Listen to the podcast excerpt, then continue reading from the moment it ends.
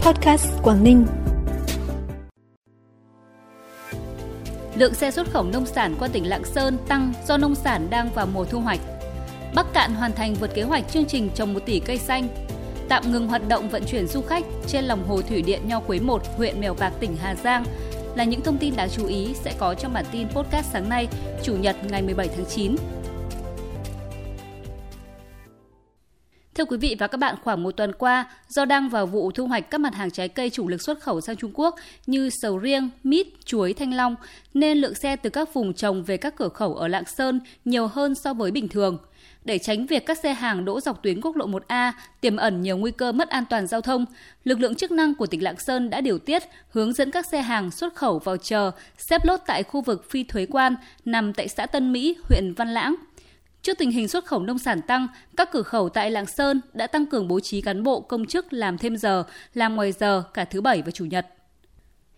Theo báo cáo thường niên Kinh tế số Việt Nam 2022 vừa công bố, năm địa phương có tỷ trọng kinh tế số trên GDP đạt hơn 20% là Bắc Ninh, Thái Nguyên, Bắc Giang, Hải Phòng và Vĩnh Phúc.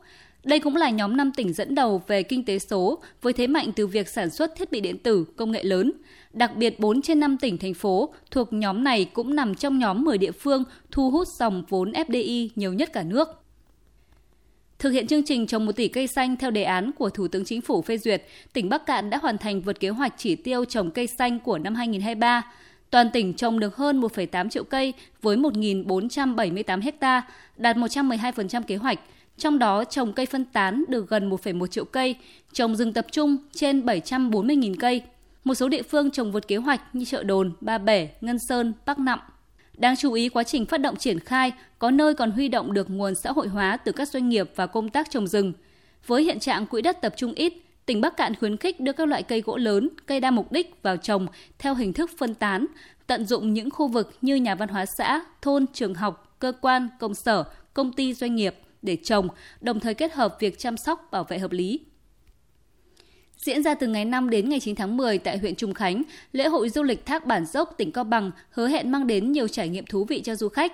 Với chủ đề về miền non nước, lễ hội gồm các hoạt động như lễ rước nước, cầu quốc thái dân an, mưa thuận gió hòa, không gian trưng bày giới thiệu sản vật, đặc sản ẩm thực, hoạt động thể thao, trò chơi dân gian, chương trình hát then đàn tính với sự tham gia của 1.000 người, tuần lễ trải nghiệm vườn rẻ, Lễ hội du lịch Thác Bản Dốc năm 2023 nhằm giới thiệu quảng bá hình ảnh quê hương, vùng đất con người Cao Bằng nói chung, đặc biệt là giới thiệu quảng bá danh thắng quốc gia Thác Bản Dốc đến với bạn bè trong nước và quốc tế. Bản tin tiếp tục với những thông tin đáng chú ý khác. Theo kế hoạch quý 3 năm nay, tỉnh Quảng Ninh sẽ đón khoảng 4,13 triệu lượt khách, doanh thu du lịch đạt 9.800 tỷ đồng. Phấn đấu cả năm nay, tỉnh đón 15 triệu lượt du khách, trong đó có 2 triệu lượt khách quốc tế, doanh thu từ du lịch ước đạt 32.400 tỷ đồng.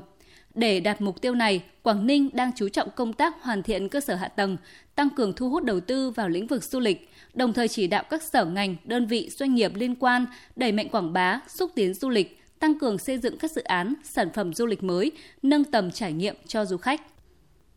Tại Hải Dương hiện nay, bưởi đào Thanh Hồng, huyện Thanh Hà bắt đầu cho thu hoạch – Thời gian thu hoạch kéo dài từ nay đến hết tháng 10. Năm nay sản lượng bưởi đào của xã Thanh Hồng ước đạt khoảng 2.200 tấn, tương đương với năm ngoái. Đầu mùa giá bưởi loại 1 là 13.000 đồng một quả, loại 2 khoảng 9.000 đồng một quả. So với những năm trước, năm nay bưởi đào Thanh Hồng tiêu thụ nhanh hơn, thương lái đến tận nơi thu mua, mang đi tiêu thụ ở Hải Phòng, Hà Nội. Từ ngày 15 tháng 9, hoạt động vận chuyển du khách trên lòng hồ thủy điện Nho Quế 1, huyện Mèo Vạc, tỉnh Hà Giang đã tạm ngừng. Lý do là do hợp đồng vận chuyển hành khách giữa công ty cổ phần thủy điện Nho Quế 1 và hợp tác xã nông nghiệp và dịch vụ du lịch tu sản hết hạn và không được gia hạn thêm. Phương án quản lý tạm thời hoạt động vận tải thủy nội địa phục vụ khách du lịch trong phạm vi lòng hồ thủy điện Nho Quế giữa các đơn vị chưa có sự thống nhất. Hẻm vực tu sản, nơi được mệnh danh là đệ nhất hùng quan, được công nhận là hẻm vực sâu nhất Việt Nam, thậm chí là cả Đông Nam Á, trong đó trải nghiệm du thuyền trên lòng hồ thủy điện Nho Quế, ngắm hẻm vực tu sản, thu hút đông đảo du khách trong và ngoài nước đến tham quan trải nghiệm. Hiện nay có 51 thuyền hoạt động đưa đón khách tham quan, khám phá hẻm vực tu sản thuộc Hợp tác xã Tu sản quản lý. Theo Sở Lao động Thương binh và Xã hội tỉnh Tuyên Quang, từ đầu năm đến hết tháng 8, địa phương này đã giải quyết việc làm mới cho trên 18.400 lao động, đạt 82,9% kế hoạch năm.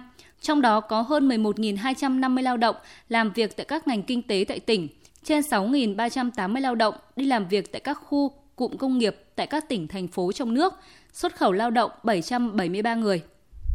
Phần cuối bản tin là thông tin thời tiết. Dự báo trong ngày hôm nay, rãnh áp thấp còn duy trì, nhưng xu hướng hoạt động yếu dần nên các tỉnh thuộc Nam Đồng bằng Bắc Bộ vẫn có mưa rào tập trung về đêm và sáng. Còn lại vùng núi và trung du của Bắc Bộ, mưa rào chỉ xảy ra cục bộ. Ban ngày toàn vùng khô ráo hơn, có nắng gián đoạn, cùng nền nhiệt độ xu hướng tăng hơn. Về đêm và sáng sớm, giao động từ 23 đến 26 độ, thời tiết mát mẻ, còn nhiệt độ trưa chiều phổ biến giao động từ 30 đến 33 độ. Trân trọng cảm ơn quý vị và các bạn đã dành thời gian quan tâm kênh podcast Quảng Ninh. Xin kính chào và hẹn gặp lại.